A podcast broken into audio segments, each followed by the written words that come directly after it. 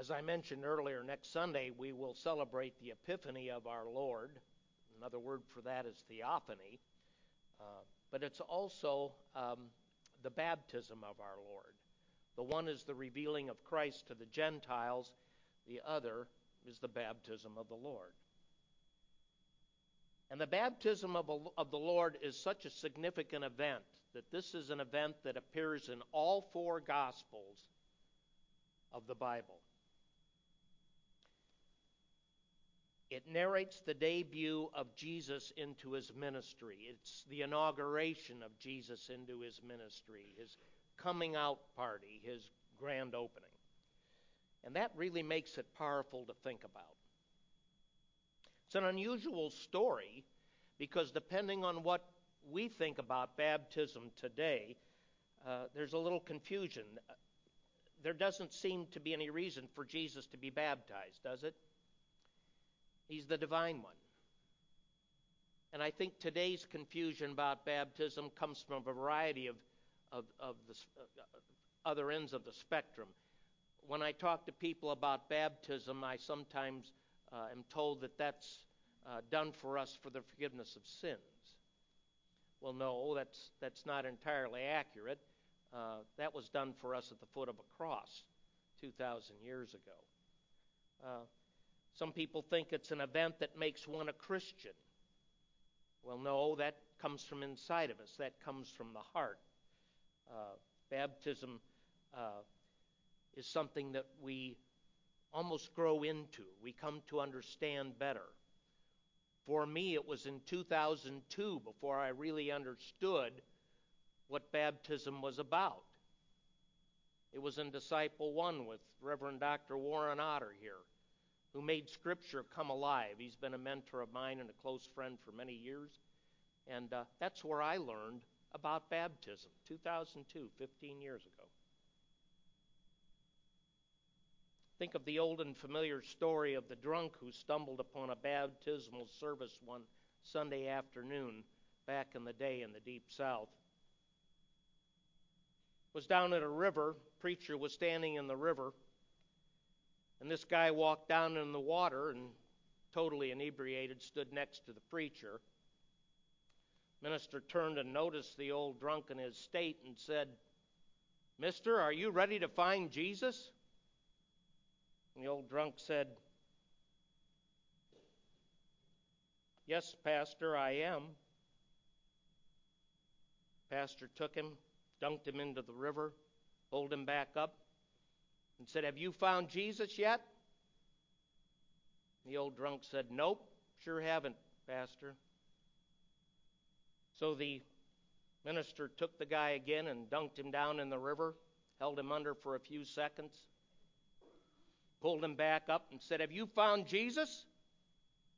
The old drunk said, No, I haven't, Pastor.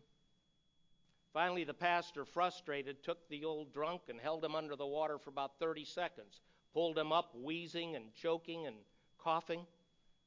Said, Mister, have you found Jesus now? And the old drunk said, No, are you sure this is where he fell in?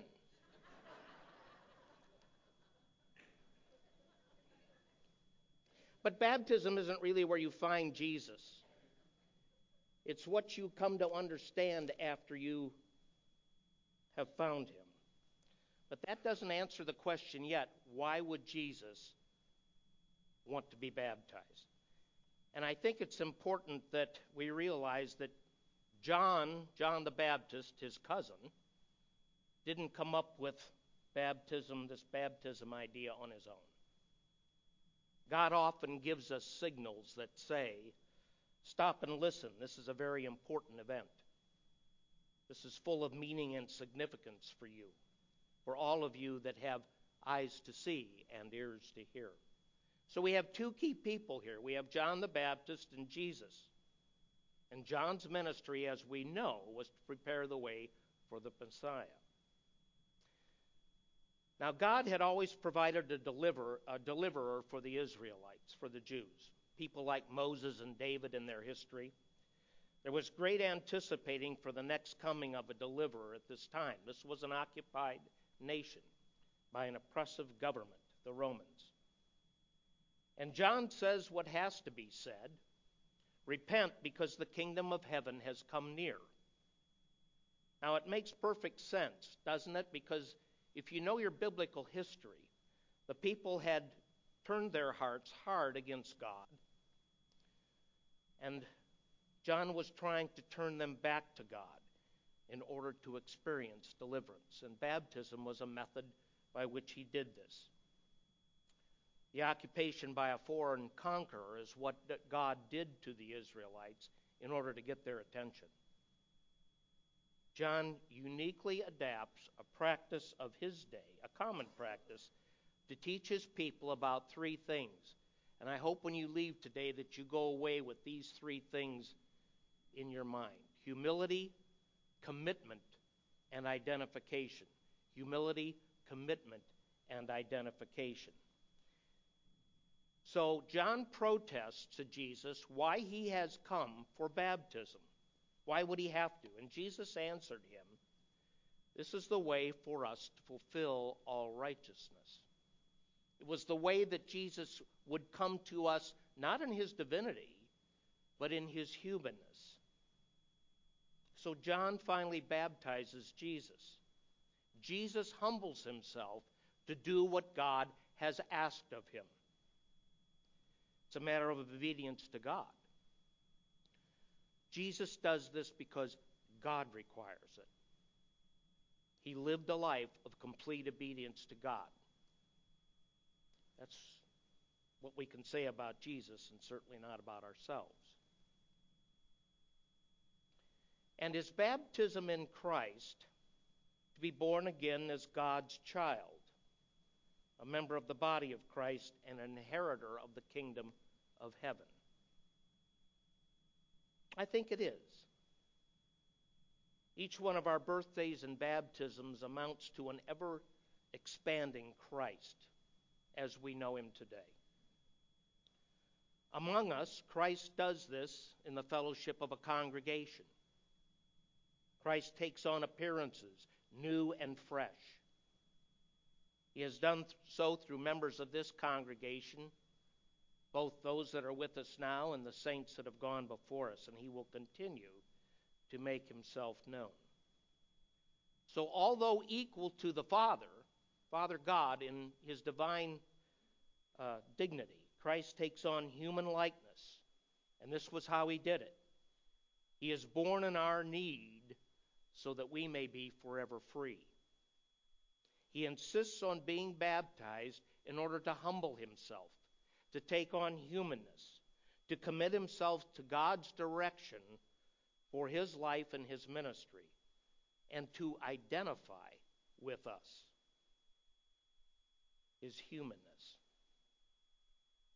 This is the mind of Christ, his intention, that takes him from heaven to earth, from the manger to the cross, and from the shame and horror of crucifixion to the darkness of a tomb and finally to the triumph of a throne.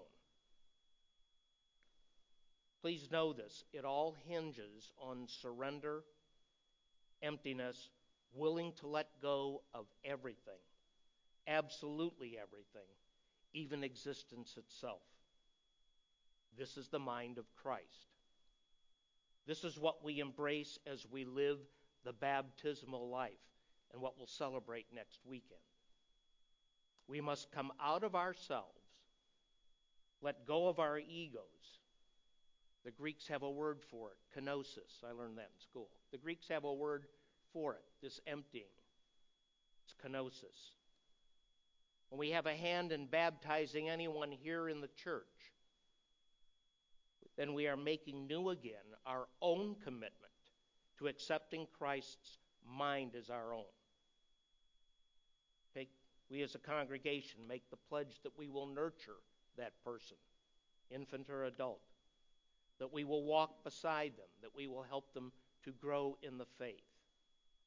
We are committing ourselves as well, you see, for the newly baptized to gain that same thought process that Christ had. Through baptism and every other liturgy in the church, we announce that death and resurrection is the pattern that takes us to life that is truly life. And so we say no to power, and no to acquisition, and no to blind and arrogant knowledge, and no to anything else insofar as they may seem like ways to life.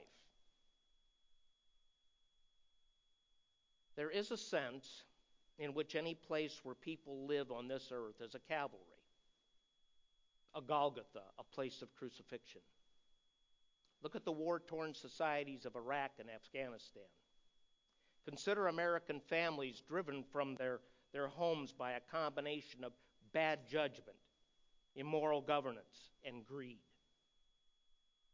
The globe remains like a Calvary in many people's minds, a Golgotha, a place of crucifixion. And yet we know as Christians that the world's last night will give way to the dawning of the Sun of Righteousness, S U N, the Sun of Righteousness. A day of daylight so very resplendent and glorious. As Christians, we believe this, and we believe in it even more deeply of Christ in his self emptying, in his baptism. And it plays out yet again, and this time in the midst of our own lives. We believe in the glory yet to be revealed, the life that truly leads to life. Because death and resurrection, death and resurrection have become the essence of our very being and have proven themselves true in circumstances that we've all experienced. This was also a baptism of commitment. This began Jesus' ministry that would eventually lead to the cross. He knew where this thing was headed. For three and a half years, Jesus did his thing, and it ended with crucifixion. This baptismal inauguration began that process. It was a commitment to God's plan and to you and me. Finally, Jesus' baptism was a baptism of identification. He not only affirmed John's ministry and identity, but also his ministry and identity with us, the people he'd come to save. There are incredible benefits to following Jesus, and we know some of them unreserved acceptance, limitless love, God's unmerited favor, grace, forgiveness for all of our sins, our purpose in life. But following Christ is more than benefits, it also entails responsibility. And that's the commitment piece. The sheer essence of Christianity has to do with humility, commitment, and identification, the purpose of Christ's baptism. Jesus' baptism was about humility, commitment, and identification. And the baptisms we perform today are about humility, commitment, and identification. It's an act of humble obedience to Jesus. After all, it was he that once said, Go therefore and make disciples of all nations, baptizing them in the name of the Father and of the Son and of the Holy Spirit, teaching them to observe everything I have commanded you. And remember that I'm with you always, even to the end of the age. That's a commitment. The expectation level for we Christians goes way up. People will expect you to walk the talk. We're identified with Christ, and just like that, he was baptized to identify with us. We are baptized to identify with him. And as he was immersed in the river, he was buried in the water, so to speak, and then rose again. Guess what? We symbolically get buried in the water and we rise again. Our identification piece. You remember what happened when Jesus came up out of the water? It's a familiar story, Matthew 3. After Jesus was baptized, he came up immediately from the water. And the heavens suddenly opened for him, and the Spirit of God descended upon him in the form of a dove. And there came a voice from heaven This is my beloved Son, in whom I am well pleased. Humility, obedience, and commitment. Those three things to God and identification with God always leads to affirmation. Always. Thanks be to God.